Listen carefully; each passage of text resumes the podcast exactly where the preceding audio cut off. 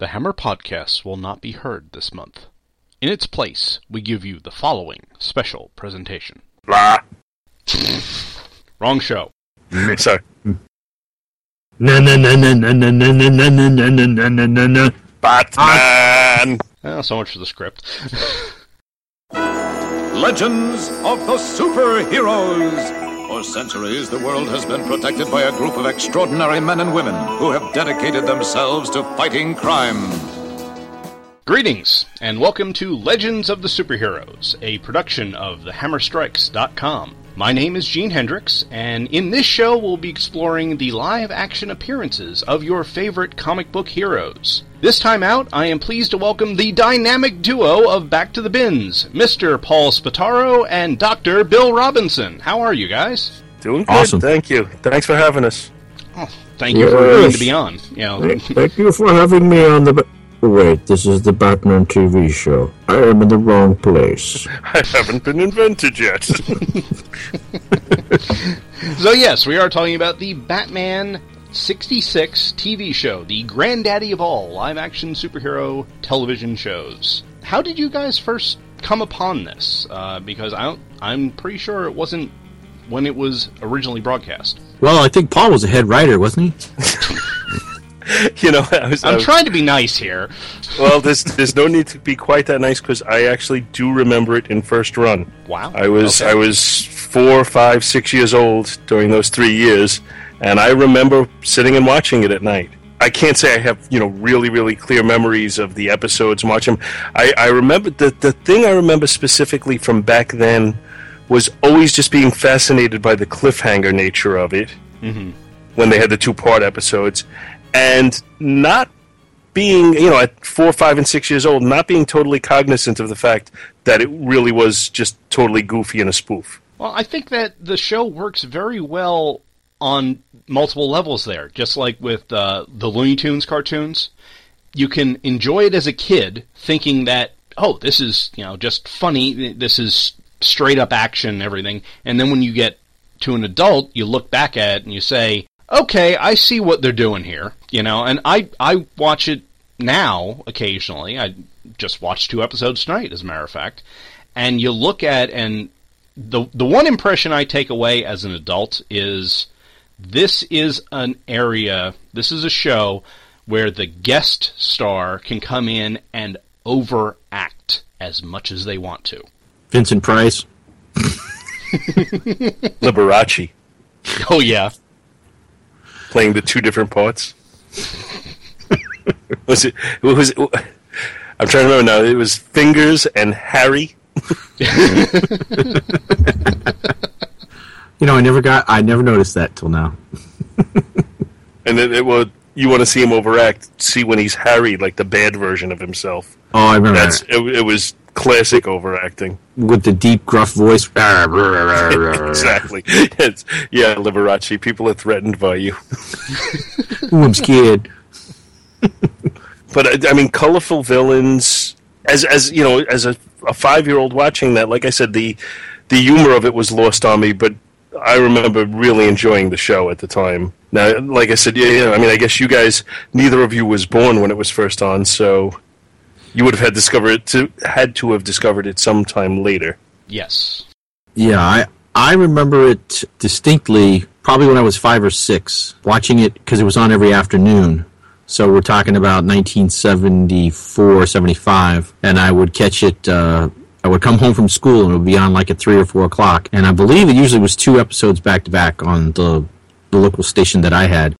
So, and then it was on every day, so I didn't have to wait. You know, like you're saying. I mean, it was on nightly before, well, weekly before, right? No, when when it, when it was first on, it was actually on. I would think it was Wednesday and Thursday nights. Oh, okay. So there really wasn't much of a layover for the cliffhanger. Oh, okay. And I remember as a kid that it the campiness was lost on me. I didn't understand it as camp. It was to me that was what Batman was, and and it you know it was it was fun.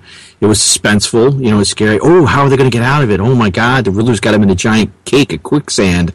How are they ever going to get out of that? That's giant serious stuff, man. yeah. man, Oh no. What what to do? Know, and I mean, Bookworm's gonna squeeze them in a giant cookbook now. Oh, Frank The man Gorshin. had is trying to get his cowl. Just totally silly stuff, but it, uh, It'll you know, be this Batman.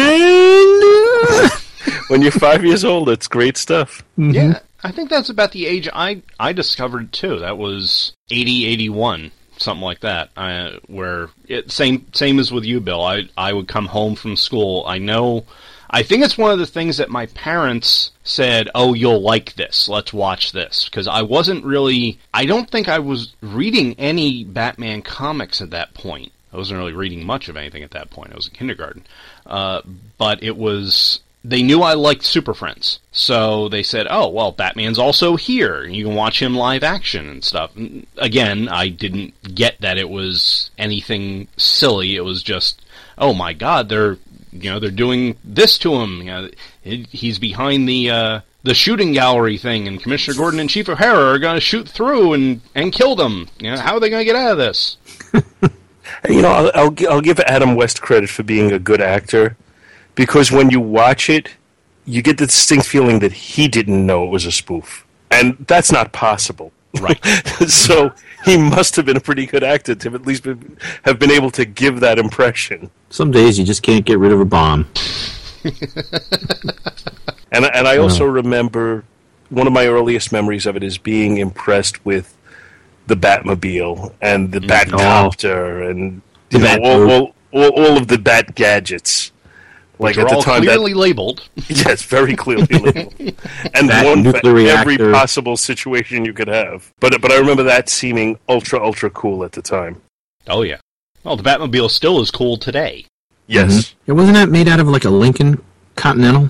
It was some type of. Um, it wasn't a production car. It was like a concept. No, but like the vehicle. body, like the frame. Vamp, Paul, vamp. Well, uh, you know they, they have it every year at at, at New York Comic Con, and, and they had it at Eternal Con last year. And then if you want, you know, like you can give them ten dollars and they'll let you stand next to it and take your picture for you. It's like, all right, you know what? I'll just stand on Oh. this side of the ropes and take a picture without me in it. The 1966 Batmobile in 1955, the Lincoln division of Ford Motor Company designed and built a futuristic concept car called the Lincoln Futura. It was built ah. entirely by hand in Turin, Italy, at a cost of $250,000, and like many concept cars, was never put into production. In the mid 1960s, George Barris of Barris Kustom City acquired the car for one dollar directly from Ford. Fast forward to August 1965. They basically they asked George to to build him a Batmobile, and it had a reaction. Seeing what? Oh, so yeah, basically he turned that into it. So it was a Lincoln Futura concept car from '55, which would explain the big fins. You mean the Batwings, don't you? Oh yeah, yeah, yeah, yeah, yeah. That's it. What was the uh, the line when they would uh, start up the car? Turbo Atomic batteries to Atomic power. batteries to turbines power. speed. Turbines to speed. Hold it, wait, wait, wait, wait. Seatbelts. Okay, now. Yes. and the fact that it was actually registered is hilarious. It had Gotham hmm. City license plates on it. It had those cool bat hubcaps too. Can you just picture Batman standing in the DMV line? Great Scott! I love seeing like Alfred driving it. Yeah, Alfred in the Batman dressed as costume? Batman. No, that, that, that, nobody will ever figure that one out. Wasn't that the King Tut episode where King Tut had figured out who he was? So he, Alfred dressed up as Batman and Bruce Wayne was there at the same time. Yeah, I was a little disappointed when I went to college and they didn't have an Egyptology professor. Who should have been wearing a hard hat. Who you could hit on the head and turn Yeah. into an ancient pharaoh. That, that I mean, that's that's the other appeal of the show is all the villains and the cameos that they would have. Oh yeah. I'm not sure exactly how many people they had as they were walking up the building that would open up the door, the uh, window, and then come out at them. Oh yeah, Sammy Davis, Jerry Lewis, uh, Ted Cassidy, who was Lurch on. Uh, Yes, uh, Also on episode of Star Trek. I think that same year. oh yeah, that's uh, what a little girl's made of. Yeah. he was Ruk. Yes, Ruk the big android. Yeah, one of my favorite lines from that was it. Uh, favorite line, and I can't remember. it's when he's squeezing the crap out of Kirk, and he's like, you know, uh, survival cancels programming. Oh. You know, This is not a Star Trek podcast. I've Yeah, already they- done a podcast on Star Trek. uh, now, one one thing I didn't know until later, because, like I said, I I got into reading the comics later, was that some of these villains were just made up for the show. Shame. Oh yeah. Shame, oh god. Come back, shame. Well, was was King Tut actually created for the show? Yeah, yeah. And- King Tut was not Egghead was a different character, and he was not called Egghead, right, but he And was they based actually- on Batman. and they took Mister Zero from the comics and renamed him Mister Freeze. Right. And I'm trying to remember. The Bookworm was a an original. Mm-hmm. Uh, the one I just watched tonight, uh, Marcia, Queen of Diamonds. And Joan Collins was the siren. Yes, Yeah, Marcia, Queen of Diamonds. That was, was Carolyn Jones. Carolyn Jones. Another Addams Family alum. Oh yeah. Oh, and also The, the Lilac. no the uh, God. Frank Gorshin played the Riddler, but so did John Astin, who was Yes. another. And three three bat, uh, Catwomen. Mm-hmm. hmm Uh, Eartha Kitt, Julie Newmar, and uh, Lee Lee Meriwether. Very good. Now, which was the one? Julie Newmar. three didn't- three Mister Freezes as well. Right. Was it three? Yeah, there was Otto Preminger, Eli Wallach. Who was the other one? George Sanders. Now there was uh didn't Catwoman supposedly die? Or didn't she fall into the bat nuclear reactor? She died in a number of episodes. She fell into the reactor. She fell into a chasm. She had seven lives, guys, Yeah. or nine lives. Excuse me. Uh, Five lives. Cats only have seven lives in your house, Paul. they don't even have that many in my house. yeah, that was that was a running gag. I think is every Catwoman episode she died at the end. Oh, false face. Oh man. Ah, played by question mark. Malachi Throne was actually No, but, it, but but yeah. It Oh. was, Oh, yeah, that's true. But at the end of the episode, they didn't actually credit him. And Ma- and and and if for, for those of you that are thinking, God, that name sounds familiar. If you remember Star Trek, he was the imaginary Commodore that Kirk wrote in in the um, the two part episode that was a retelling of the original Menagerie. pilot, the Menagerie. Menagerie. Yep. He was also uh, Pardek. Was it? Wasn't that his Yes, name? yes, in, he was uh, Senator Pat. in, in Unification. yes, yes, and he was all through the seventies. Good character actor. Actually, he died uh, in 2013. Now, do you guys have a, a favorite villain from the show? Hmm. I think, personally, I think the Riddler was my favorite, and in either incarnation, but more Gorshin. Well, I think John Astin only played him once. He, he, yeah, I think that's correct. I think Gorshin did it, then Astin did it, and then Gorshin came back and did it. Which you know, up until a few years ago, I didn't know that Frank Gorshin did impersonations. And then when I saw him do them, I didn't. Okay, I didn't realize until I saw him on, of all things, CSI. and they had him on there, and he was doing Burt Lancaster. I'm like, oh my god, he is awesome. And then I found, I didn't know- He used to be on a show called The Copycats back in the Ah. '60s, where they would where they would just basically do imitation stuff. And to my whatever preteen brain, it was hilarious. Something I haven't seen in years and years and years. So I don't know if nostalgia would overrule reality. yeah, sometimes it's best not to go back.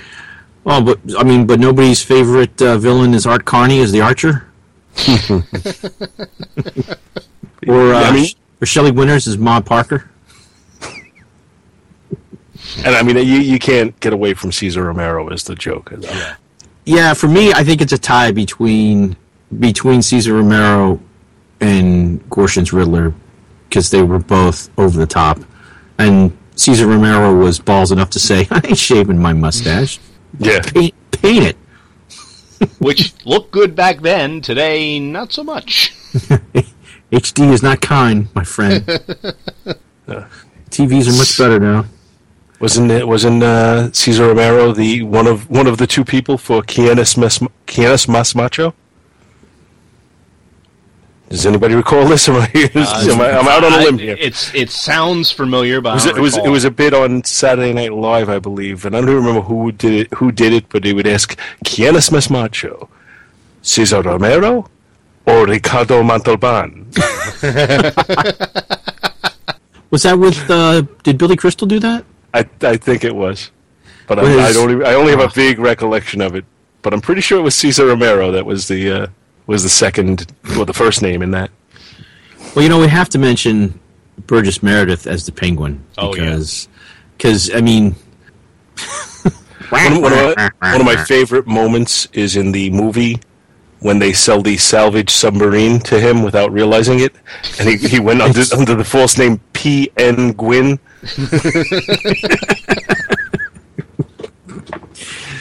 And they uh, and they took the um, they took the screws off of it and put giant flippers on the back of the submarine. Yes. salvage submarine. just just a concept. Yeah. Now, one one of the favorite bits I I know it's in the movie. I'm not sure how much of it's in the series, but when people like the Penguin and the Joker go on a robbery or something, they wear masks. Yeah.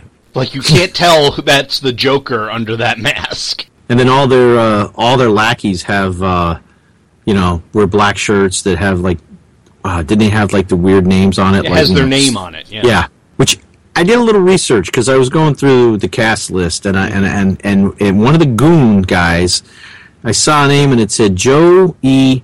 Tata, and I was like, man, that name sounds familiar. And the you know it was a small picture, so I I blew it up. It was the guy that ran the diner in Beverly Hills 90210. He played a goon in Batman. It was all downhill from there. Yeah. Ne- And, never uh, saw that show, so I can't can't comment. Well, my wife loved the shit out of that show. I, Oh, okay. you know, it's just like, yeah, okay, whatever. But uh, another little weird thing I, I, I discovered: uh, Alfred, Alfred the butler. Mm-hmm. Um, this is all in IMDb, so it's not like I'm some super historian. He was a, a cousin of the former British Prime Minister Neville Chamberlain. No kidding. Did he give up often? Well, I wanted the part, but I gave up. So he actually tried for the part of Batman, but he, as a concession, he took he just took Alfred. and his his second wife, uh, Aileen Dickens Bouchier Hawksley, nicknamed Gypsy, don't ask me, was a great granddaughter of Charles Dickens. Hmm. So this guy had some, you know, he had some gravitas in there. I mean, you know, he had connections, good and bad, I guess you could say. But it was, it was, it was like there's so much about this man because I really there's not much else. I think I remember him in one or two other things. You you know, seeing him going, oh yeah, that's Alfred the Butler. But he, you know, he'll always be uh, Alfred the Butler. Right. You know, I mean, he was in episodes of Ironside, Kojak, uh, Night Gallery. Oh, he was in the Beverly Hillbillies too. Sorry, I'm just scrolling through real quick. You know, but but but yeah, he'll always be Alfred. He'll Always be Alfred to me. Alan Napier. Alan Napier, and then and as like a uh, homage to him in the Tim Burton movie, they had named uh, Charles Oh. Napier. Uh, well, no, Was it no, Jack Napier. Jack Charles Napier, Na- yes. Charles Napier, I think, is the actor Yes, you're right. who was the guy that was the band leader of the band in the Blues Brothers. When Yes, go, yes, that's right. who's gonna Who's gonna stop us? You, Stein. But no, uh, they honored him with the name of Jack Napier. That was the Joker's name in uh, the Tim Burton Batman. I always wondered where that name came from. Yeah, that, that that was one thing I discovered in my digging. I know nothing about Aunt Harriet though. I know she was annoying. Uh, I can I can pretty much confirm that. But beyond that, well, she was she was another character that was created specifically for the TV series. She Right. she did not exist in the comic book. And what's what's a little interesting is that the show was based on the you know the campy 1950s type Batman issues that were coming out. But what's kind of ironic is that the series had shortly before the the TV show went on had gone to a much more serious, darker feel. It was getting away from that campiness, uh, and then the TV show went on. It was like they had to scramble back to campy a little Well, because at least in the beginning it was a phenomenon. weren't the uh, the comics kind of on the verge of cancellation when the TV show came out? You know, that's that's what they say, but I don't always trust that. No, I, it's just something I, I heard and figured, hey, this is the show to talk about. They they they say that so often though, and it seems like uh, I don't I don't know if it becomes apocryphal or if it's reality. Right. But I mean, you, you hear that about a lot of different series, but series that you think of as you know the tentpole franchises. Oh, it was on the verge of being canceled. I, I don't know if I buy that. It, it, may be true. I can't tell you it's not. I can't give you. I can't give you any data to right. back up my uh, lack of trust. But certainly, uh, it, it seems a little questionable to me. All right. So the window guest stars. I got a list of them that I found. Oh, great. Uh, appearances in order: Jerry Lewis, Dick Clark, Green Hornet, and Kato, Sammy Davis Jr., Jose Jimenez, Howard Duff as Detective Sam Stone on Felony Squad, Colonel Klink, Lurch, Don Ho, Andy Devine as Santa Claus, Art Linkletter, Edward G. Robinson, Susie Knickerbocker, and Carpet King, real name unknown. That's only yeah. win- the window guests. That's all of them? Who's your Batman now, see? Edward G. Robinson. Let me see if you can if you can come up with this one. Edward G. Robinson also has a Star Trek connection of a sort. Ooh, really? It's it's a, it's a degree of separation, but he has one. A degree of separation. Hmm. Do do do do do do do do do do do. I'm running myself in circles because I'm thinking it has something to do with Jeffrey Hunter. No. No. Deep Space Nine. Deep Space Nine is where the connection is. Deep Space Nine. Deep Space Nine. Deep Space Nine. Hmm. Well, I know the guys that played the Klingons came back in Deep Space Nine, but I don't know the connection there. Well, that wouldn't be a connection in Deep Space Nine. That would be to the original series. Well, yeah. I mean, but they were the Klingons from the original series. Right. They yeah. Just, yeah. All right. Well, I'm going to turn uh, over all our cards now. Okay. Because I don't think you're on the right track anyway, and this may not be a, quite a good enough trivia question to go, to go too long with it. But the character of Garak mm-hmm. on Deep Space Nine, yeah. the actor mm-hmm. Andrew Robinson, Edward G. Robinson's son. Oh, oh yeah, wow. that's right. I yeah. See, the I only trivia I knew about him is he was the villain in the first Dirty Harry movie. Yep, Scorpio. Yes, mm-hmm. and, and he played. He also played Liberace. Did he really? That I wow. know. I l- let me check that, but I swear he played Liberace. I mean, he's he. I swear, I swear I it. I know he did. It was like in some TV movie back in the eighties to seventies. 80s to 70s. what the hell am I saying? You're aging like Merlin here. Okay. I feel happy. Yeah, Liberace TV movie, 1988. Oh wow. Yep. And he also played in the Rock Hudson TV movie. Coincidence? I think not. Interesting. Sting. Hmm. Now, I I don't know if you guys were conscious of it. I know I wasn't. I'm conscious of precious little.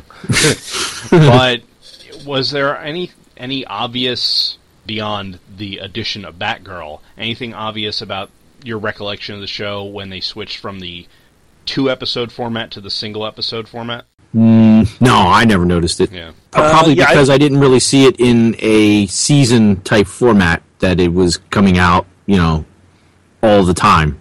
Right. yeah, because you know, it was on afternoons and they would just run two episodes. It didn't matter what. Yeah, it was just in heavy rotation, so I didn't. Back then, I had no concept of what a of what a tell you know what a of what a season was. Just like with Star, with uh, Star Trek reruns back then, it wasn't until years later that I realized there was three seasons, and mm-hmm. it took me forever to f- see the last one that I had never seen. In fact, there's some Batmans that I realized by looking through this list that I've never seen. Oh, really? Yeah, I, um, I don't believe there are any that I've never seen. Uh, I but I don't recall that... being cognizant of the single episodes until you know looking at it in retrospect. Mm-hmm. I didn't know that Roger Carmichael was even on the show, so I think I've never seen the one that he's in. Roger C. Carmichael, right? Is that or Carmel? Car- Carmel, the one that played Harry Mudd. Yeah, Roger C. Carmel. yeah, because it's it's one of those things that I know. Watching it now, I pick up on these things because at in the two episode format, the end of the first episode was cliffhanger.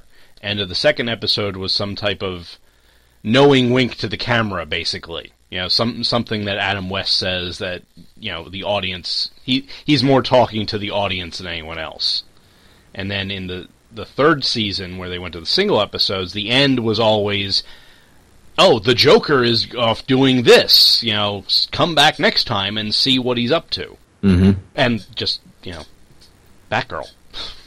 Batgirl was Mhm. hot. That that was a great addition to the show. In fact, she just celebrated her birthday. I think it was yesterday, as of this recording. Hmm, interesting. But uh, I don't. I prefer to think of her as forever young. Yes. Or I think as, she's. I think she's in her seventies now.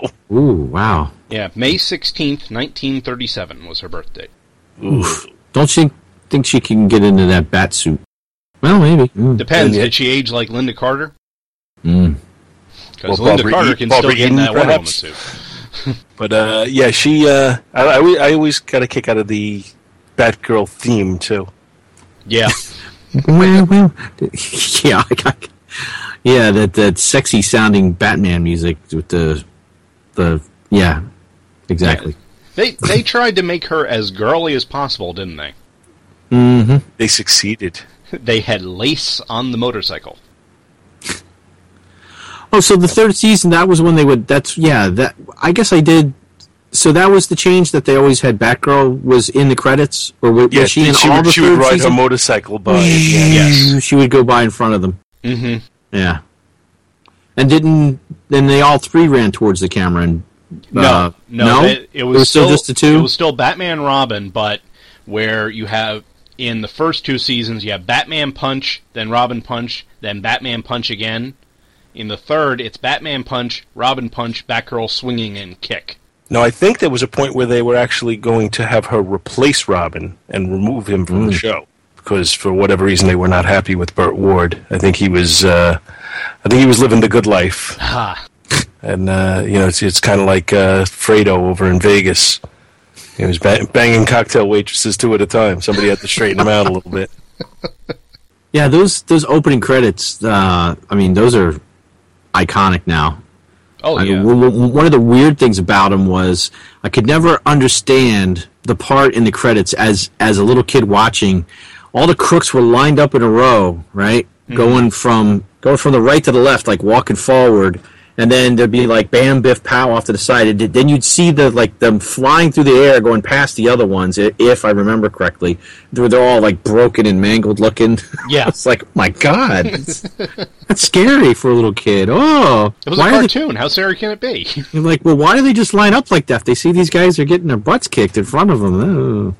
Now, I'd, I'd be curious to see to hear what you guys think uh, as far as the popular conception that the Batman TV series either retarded the progress or actually caused a uh, caused it to go backwards as far as comic books being considered you know a viable part of pop culture uh, as opposed to just a children's medium. Well, I- I think that it it promoted comic books be, coming into pop culture because this this was an extremely popular television show that you didn't necessarily read the comics before you watched the show, and it could have it it brought Batman more into the public mindset.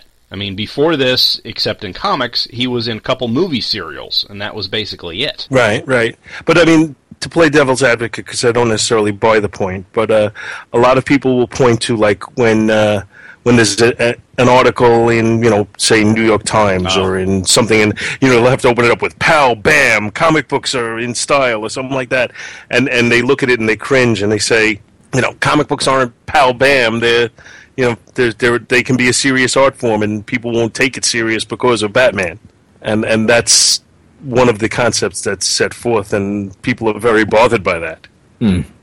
I don't necessarily buy it, to be honest with you. Yeah, uh, people are going to be bothered by whatever. really, I mean, it's the same like anytime Comic Con is in town, they always, you know, they'll they'll may have a reporter there all day, but then on the news you see the fat guy in the Spider-Man outfit, which will Well, not be me. I don't wear spandex well. Well, when uh, when I was watching this, and pretty much at the same time I was watching the Super Friends, I didn't really have any working knowledge of actual comic books. And one of the first comics I remember getting, although it didn't didn't really kick off my collecting, you and I covered the one of the comics that I first got. My first uh, that one Superman issue I had with the with the Master Jailer. Yes. But there, but there was also a Batman issue, and it was one where um, Catwoman, I believe, is getting gunned down on the cover, and then it's like a split cover, and then the later Batman's getting gunned down on the cover. And I remember I got that in an Easter basket of all things. Happy Easter! Bam! So that was my first introduction to comics, but it, didn't. My comic collecting didn't kick in until when I d- would say probably in my early teens, like maybe thirteen or 12 mm-hmm. So you know, and, and then that that was when I actually started in a whole different direction. But but one of my first comics was a Superman and a Batman. But but I didn't really I I, I didn't really it was dark, but I didn't I wasn't cognizant enough to make it you know to to say oh this is you know bring, bringing this down. And to me now I, I still don't think it does. I know some people think oh the campiness uh, uh, the the campiness hurts it but I, I i don't think so. I mean you can have different versions of it. It's different. It was a different time. It was a different take. Well, and, and I even remember when when the uh, Tim Burton Batman came out. Before it was actually uh, finished. When they just announced that they were going to make a new Batman movie and that Michael Keaton was starring in it with Jack Nicholson. And the popular thought at that time was that it was going to be taking up the Batman TV series tone. Mm-hmm. Mm. That it, it was not going to be a serious movie and it was going to be, you know, more or less a comedy. And people, you know, in their 20s were looking forward to this movie. So I don't think it's the negative on popular opinion that some people view it as. Did it maybe make people not take comics seriously? Maybe, but I get the feeling those people were inclined not to take it seriously anyway. True. Mm-hmm. So, you know, and, and there's still people to this day who will not take comics seriously because they think it's somehow below them. But I usually find that most of my friends who are comic fans are usually pretty intelligent people. And the people who are putting it down are not quite as intelligent as the people who, who are the ones who are reading it. So, So, they're, put- I, I, they're putting I- it down because they can't understand it, is what you're saying. not that they can't understand it, but well that that they, they, that, that, that they can't differentiate between the two that they let's just see say that all they're closed-minded to it. They they put fool they put the Donald Duck comics in the same basket as Superman and Spider-Man. Everything. Yeah. it, it's comics are comics. They're all for kids. Yeah, Yeah. exactly. And and in this day and age, the, the majority of comics aren't meant for No. kids. Not No. at all. So it's it's you know it's it's almost a silly thought. But you know if they're going to be closed-minded, that's fine. Yeah.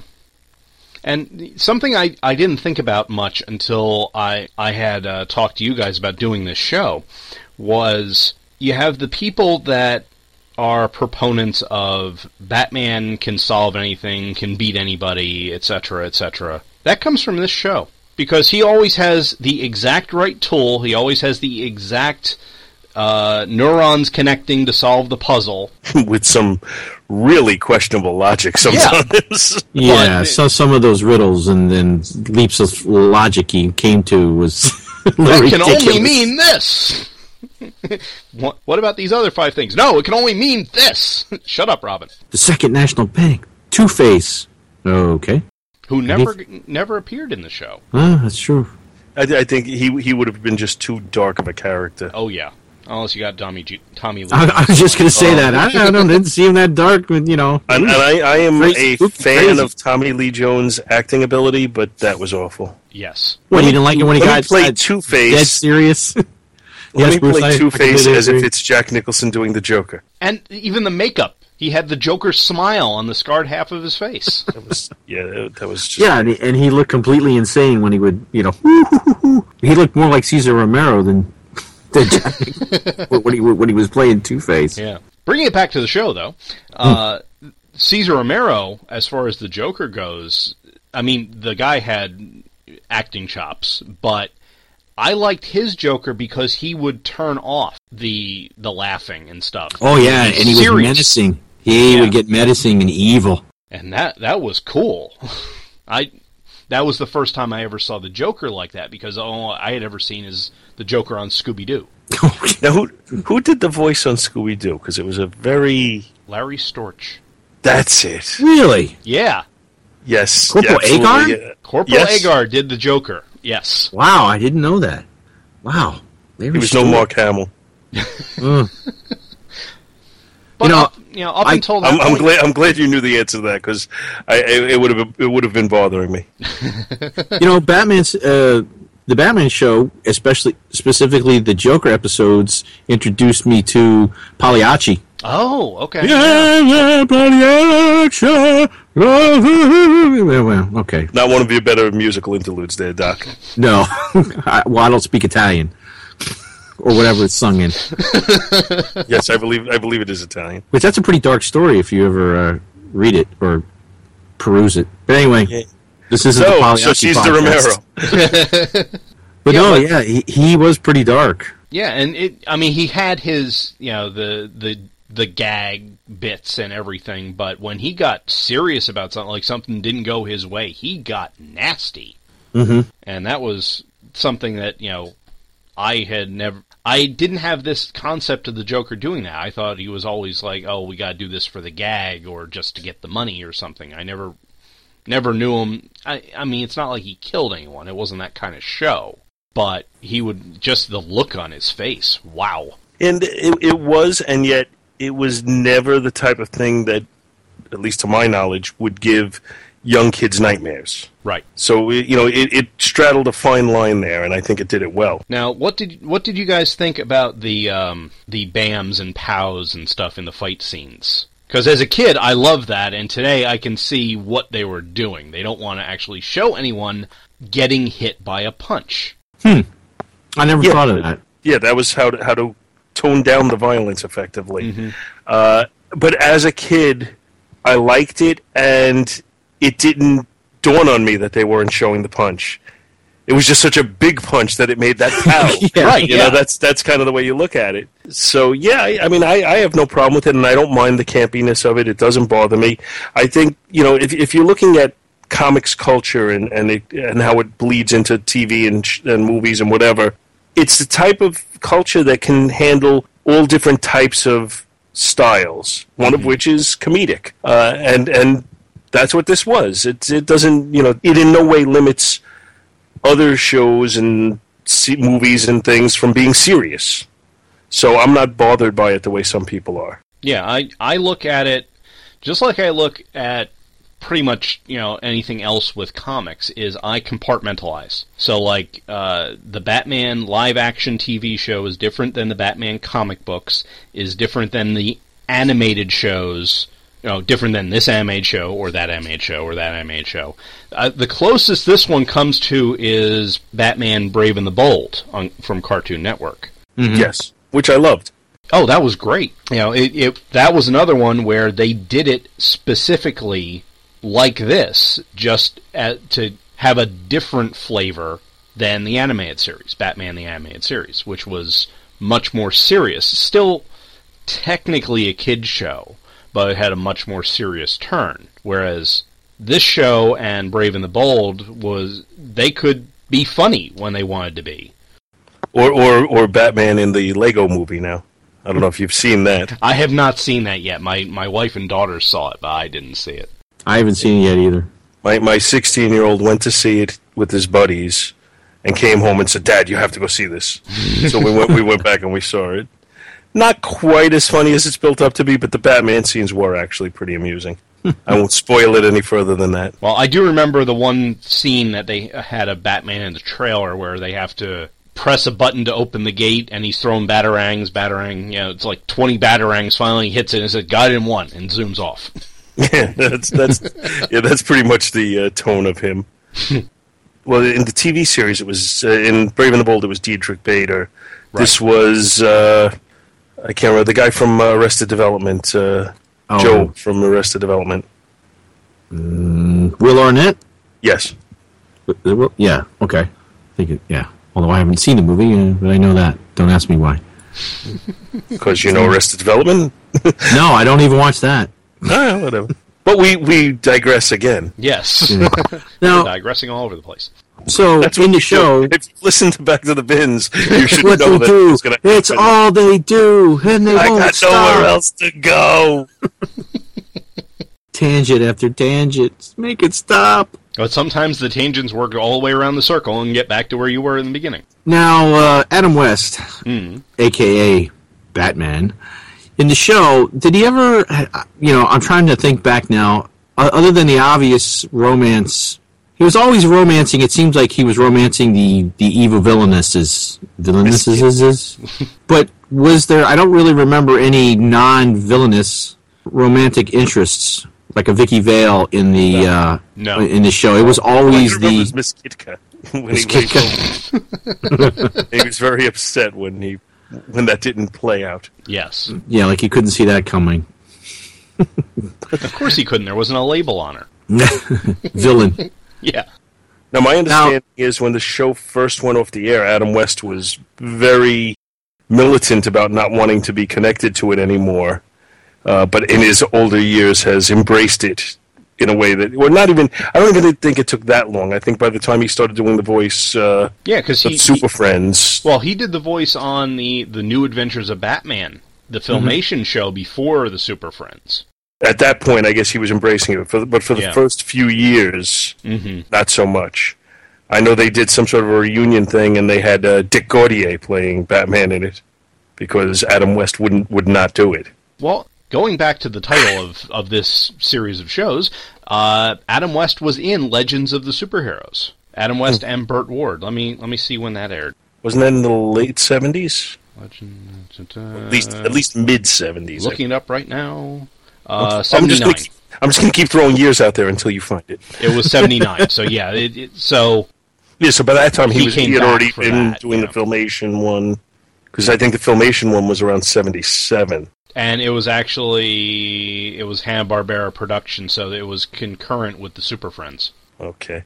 But uh, like I said, I, I, I'm pretty sure they did some sort of a reunion thing where Dick Gautier ended up uh, playing Batman. Oh yeah, he was the voice of Batman on the Super Friends, like like you were saying it. And I remember the first time I saw him in a movie. Uh, there was a movie where he played a reporter, and I'm like, "That's the voice of Batman. That's the guy playing Batman." Oh my god, he's this nerdy looking guy with glasses and a skinny frame. I was just like, "What the heck? That's not oh, not what I pictured." Much like when I saw Paul for the first time in person. Wow, No, I was not a skinny guy. He's taller than me. Taller You're than you. huge. Skinny, no. That's all I can tell you. then, So- then again, how many of us are skinny? Come on. Good point. Yeah. You got, you got, you got, you got your Chris uh, Honeywell and uh, and your Dave. And Oh, that's he's a he's a mutant. And, Dave, and Chris is just Chris is like that guy when I was in the Navy, little freaking skinny guy. He'd sit there and eat like entire key lime pies and never gain an ounce, you know. And I'm just swelling up watching him eat, you know, little son of a. Should this be the uh, real life tales with Dr. Bill Robinson? No, no, no, that's okay. That was that was a snippet. copyright back to the bins. yes. Uh, so did anybody have a thing? Uh, anybody anybody else have a thing for Julie Newmar? Oh hell yeah. Oh yeah. I was Mm-hmm. I, I was more of an Yvonne Craig person. I like them both, but I think I like Julie Newmar just a little bit better. Maybe because Yeah. she she was in the show 1st Mm-hmm. so she made the impression on me first. But I mean, they did a nice job with the costuming. That's all I gotta say. Yeah. I mean, Lee Lee Meriwether, blah, Lee Meriwether was no slouch, but Julie Newmar had more, and Ur- and Eartha Kitt, although she was like more over the top, Julie Newmar was like a smoldering sex kitten. Oh, Lee Meriwether was only ever in the movie. Yes, True, yeah. and I think Eartha Kitt was actually only in one episode also. Well, she I In know she was season Catwoman three. in the third season. I don't remember how often though. Didn't she have the cat car? Yes. And was Julie Newmar? Who was it that had the? Uh, what's her name? The. Uh, damn it! I'm just having my my senior moment, my Wilford Brimley moment. Sorry. Uh, Petula Clark. Who's was she? Catwoman's hench person. Oh, yeah. There was somebody that was because she was macking on Robin, right? Yeah. Uh, was it called Pussycat? Yes, may yes. have I just found, I just found yeah, and but her name it was Lesley Gore. Lesley Gore, not Petula Clark. Yes, at the edge of oh, with the teen anthem, "It's My Party." I'll cry if I want to.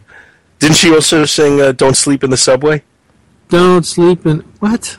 Just because, like, what kind of guy was she going out with? Just saying. No, yeah, Lesley Gore. She was Pussycat. What's new, Pussycat? Oh, whoa. Oh, she was the, whoa. she was dressed in pink. Yeah, and she had little Yeah. pink ears. Yeah. Okay, now I remember. Oh, sorry.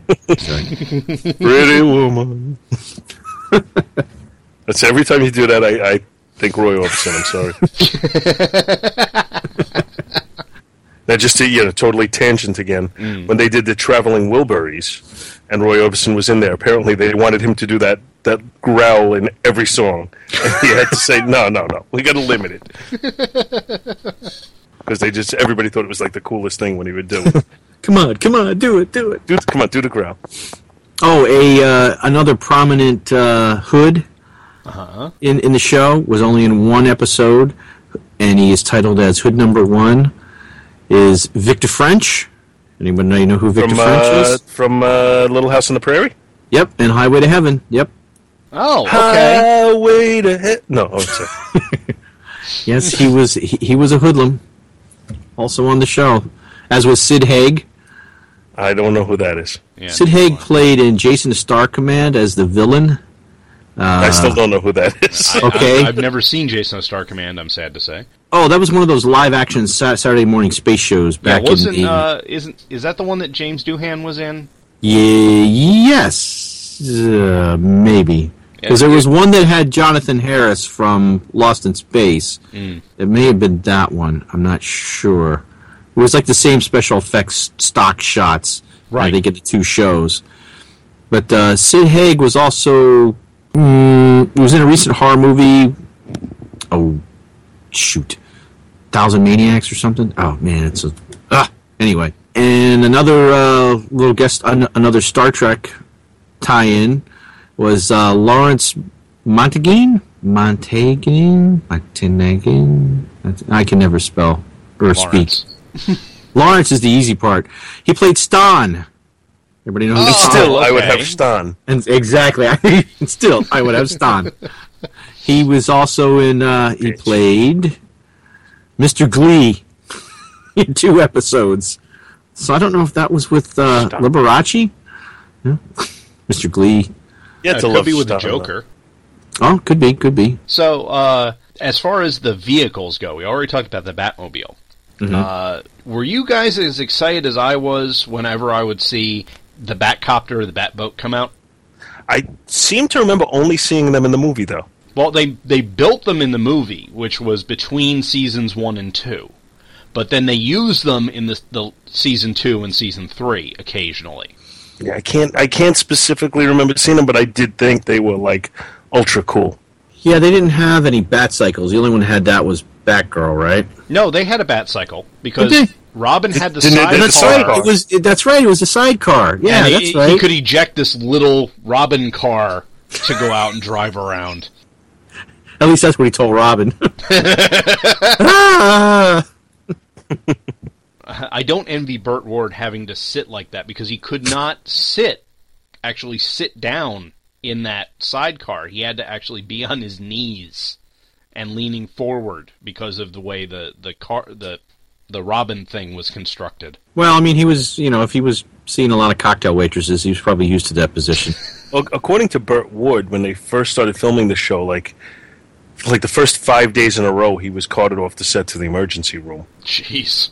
what, for get, like getting missed punches or something? Missed punches, uh, you know, a special effect that burned him.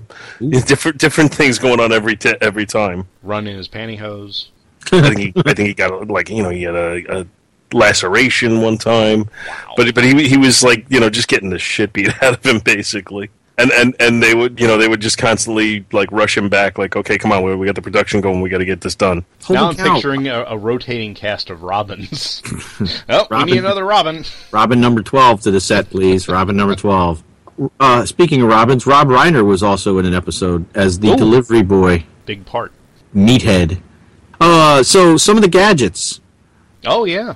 Like the um, the one that always pops to mind is the big fold out bulletproof shield. I loved that shield that was one of the coolest things mm-hmm. how do you fit that in your utility belt It's Well, just like- it's the same way with the bat rope because anytime he needed a bat rope, there was suddenly this big container on the side of him.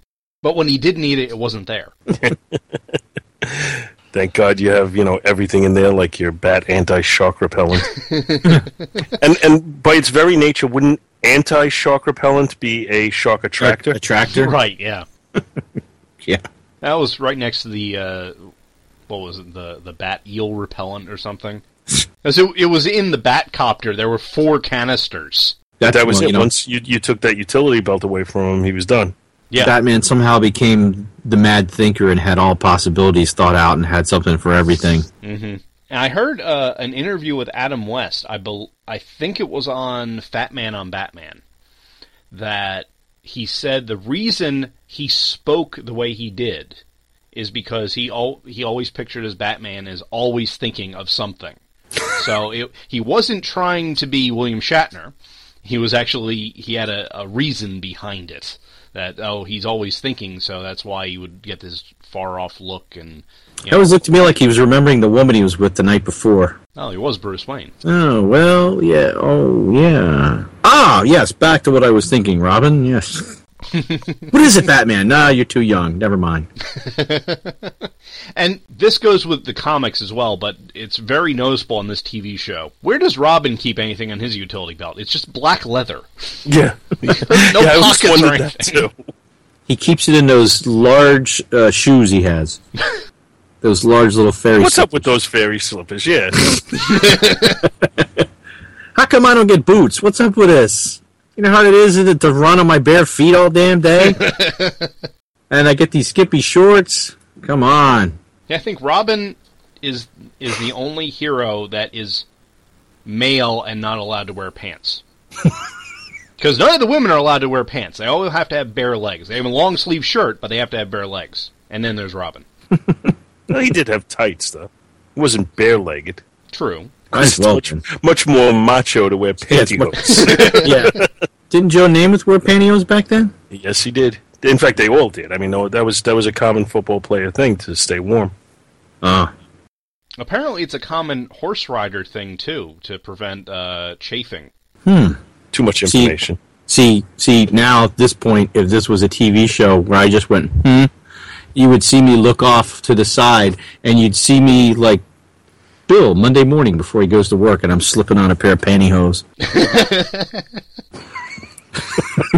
Thank you for that image. Back to the, cut back to the podcast. I gotta try that. oh boy. All right, I don't know if I can follow that up with anything. How about the uh, the bat atomic pile they had in the middle of the city? Well, the only purpose of that was to drop Catwoman into it. Well, yeah. Uh, yeah, th- yeah. That was when they. Uh, oh, what did they do? They slipped. They hid in the Batmobile, or did they drive it back themselves? I can't remember how they got in the Batcave because it was her, Penguin, and the Riddler. weren't they all in the Batcave, or was it just her? No, the uh, Or did I just create my own episode out of? well, my- it, because uh, there uh, there have been a lot of instances where the villains have been in the Batcave. So I don't know if they were all there together. But I thought there was one where they hid in the engine compartment because I distinctly remember the penguin crawling out of the engine compartment of the Batmobile. But then I also remember them getting in it and stealing it once or twice too. or ten times. Yeah. That that that was a running gag too. Is oh well, someone stolen the Batmobile again, Yeah. and it, eventually he put in this wonderful anti-theft system where he covered the the label that said starter. Or the the one that says ej- ejection seat with starter. He just flipped the panel down. uh, the, the ultra top secret technology in the Batmobile, and everything has this one inch by five inch label on it. Somebody went, went went to town on that. Somebody got paid for those labels. yeah. Get paid by the letter, baby. I got to keep cranking these out. Well, how about some of the villains' gadgets? Um, like the Mad Hatter. Like you know, all, all I got to do is hit you in the head to keep them eyeballs from popping out of the top of your hat Yeah. to hypnotize me. or Bookworm. He had a reading lamp on his hat. The great Roddy McDowall, Yes. Cornelius, Caesar, the Bookworm. And the Mad Hatter in the animated series. Oh yes, that's true. And, and let's not forget, uh, what was he in Fright Night? Uh, Uh, Vincent. I almost said D'Onofrio. No, eh. No, he was not Vincent D'Onofrio. Peter Vincent. Peter Vincent, Peter Vincent. vampire hunter. And he was Vincent in the Black Hole. Y- yes, he was. All right. Again, tangenting all over the place. I was trying to think who played the other one. It was the cowboy guy. Shane? No, uh, Shame? No, in Black Hole. Oh.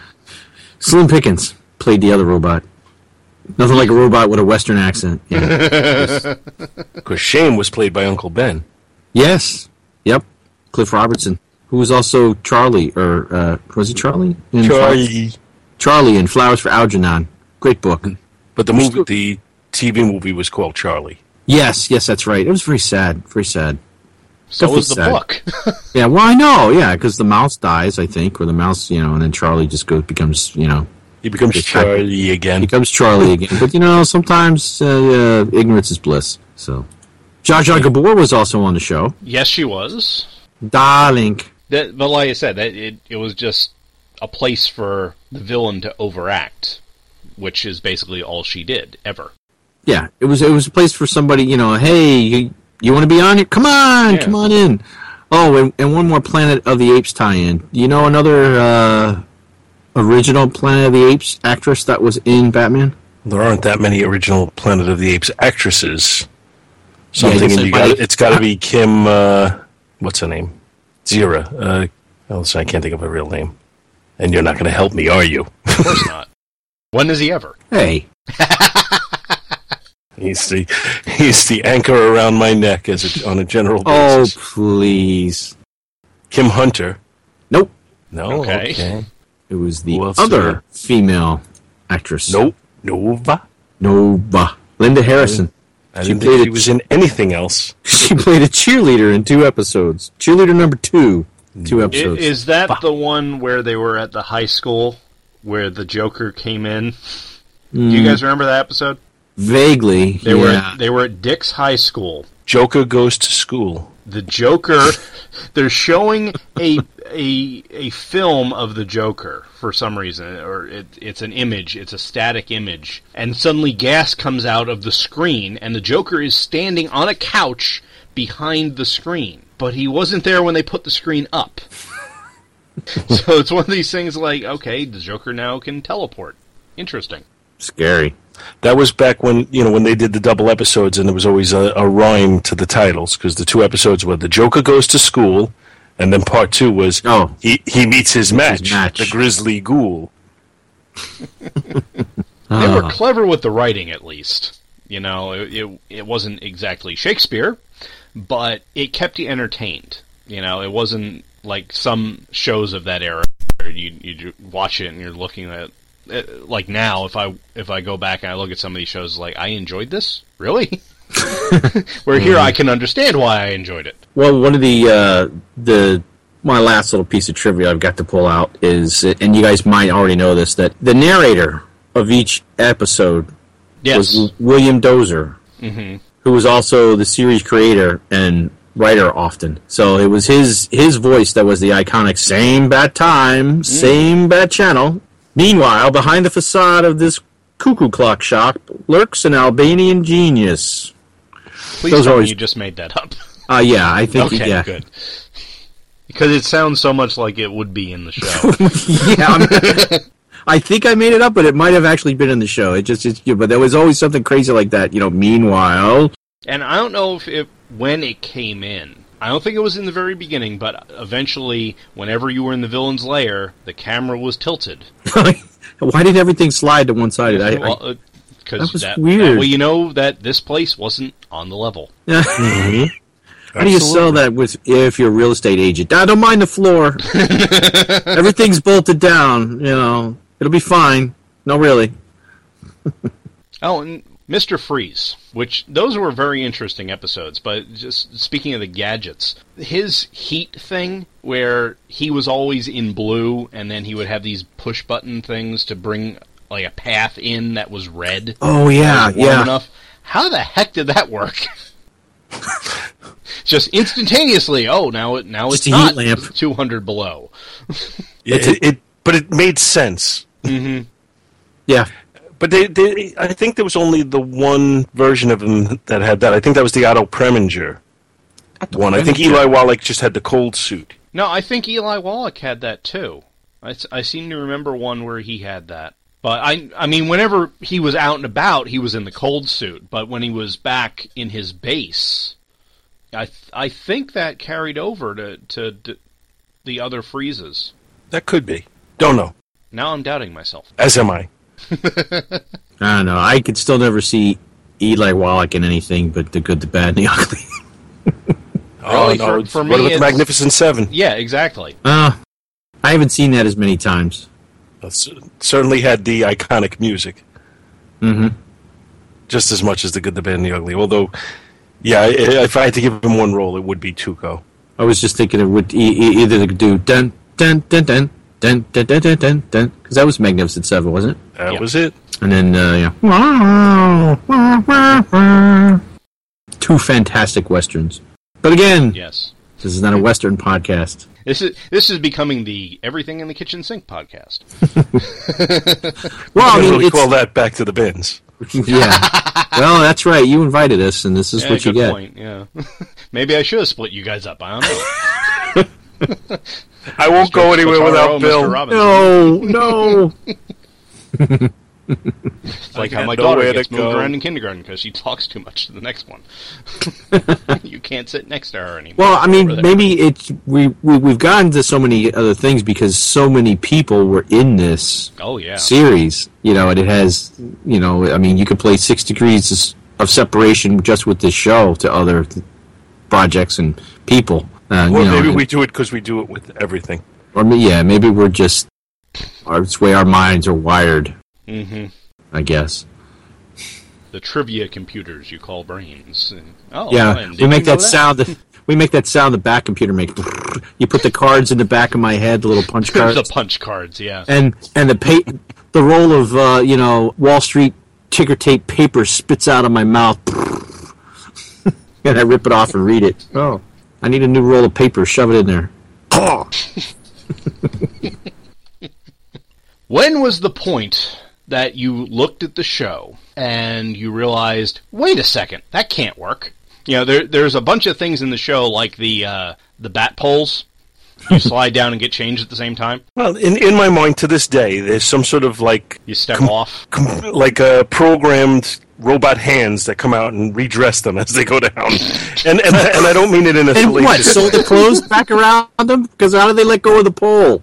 I don't know, but it just happens. It works. When they get to the bottom of the pole, let me ask you something. When they got to the bottom of the pole, did they have their costumes on? Yes, they did.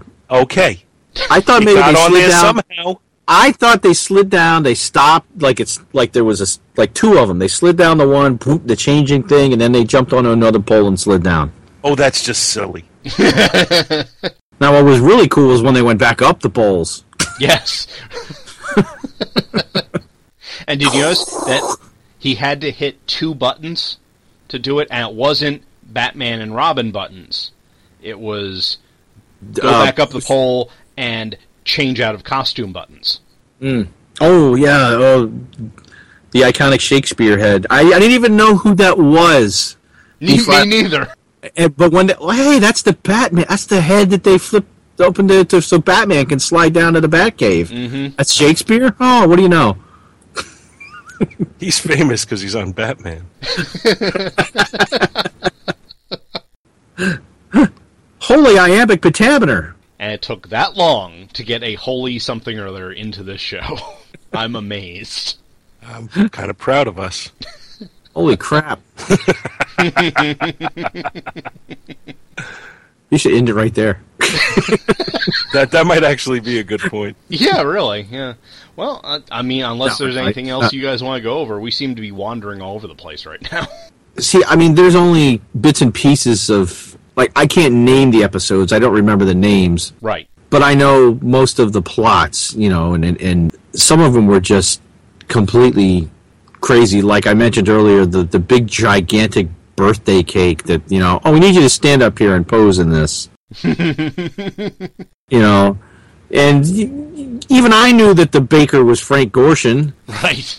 you know, come on, you can't tell. Like, come on, can't you tell? That's the, that's that's the Riddler. No, don't get up there. No, because the Riddler wears a mask when he's committing crimes, and this man doesn't Yeah. have a mask on. Yeah.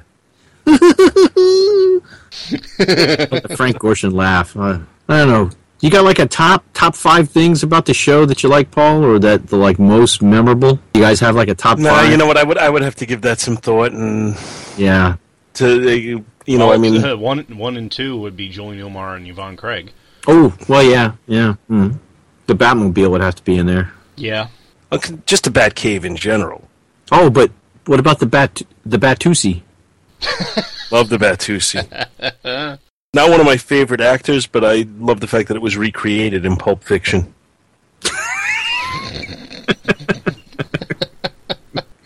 Now, i- is that an actual dance? The It is Batusi. No, not not the Batusi, but that whole with the eyes thing. Isn't that is No, that the an act- is a dance, is that what it's based on? But it's just they call it. The but I don't know if you do the eye thing in, a, in it or not. I it, yeah, I, this may come as a shock to you, but I'm really not much of a dancer. No, I could just picture you. In, could just- With that lithe, thin body, I could see you filling out a over the place. Saturday, that you know, the John Travolta Saturday Night Fever uh, suit quite nicely, going out on onto the floor. Hey, tell by the way, Paul used his walk. He's a woman's man. No time any, to any weekend spent on the dance floor, taking it over. That- Okay, well, I, I, I think we've successfully ground to a halt here. Yeah, I, think, I think we may have run out of topics. Okay, well, in that case, we will uh, be cutting the show off here, and I would like to thank both my guests, uh, Mr. Paul Spataro and Dr. Bill Robinson from Back to the Bins on the Two True Freaks Internet Radio Network. Thank you very much, gentlemen, for uh, agreeing to come on and raise the bar on my show. It's been Oh, a pleasure. no. I don't know if we've raised anything, Oh, Maybe a few eyebrows, that's about it. but uh, certainly uh, we'd like to reciprocate at some point and have you on back to the bins. Oh, I'd love that. I, I can pull out something to read. whoa! well, uh, let's not get too graphic here. Be careful what you pull out. On that note, good night, everybody. Legends of the Superheroes is a production of thehammerstrikes.com and focuses on examining live action versions of superheroes. If you have any questions, comments, or suggestions, please send an email to legends at thehammerstrikes.com.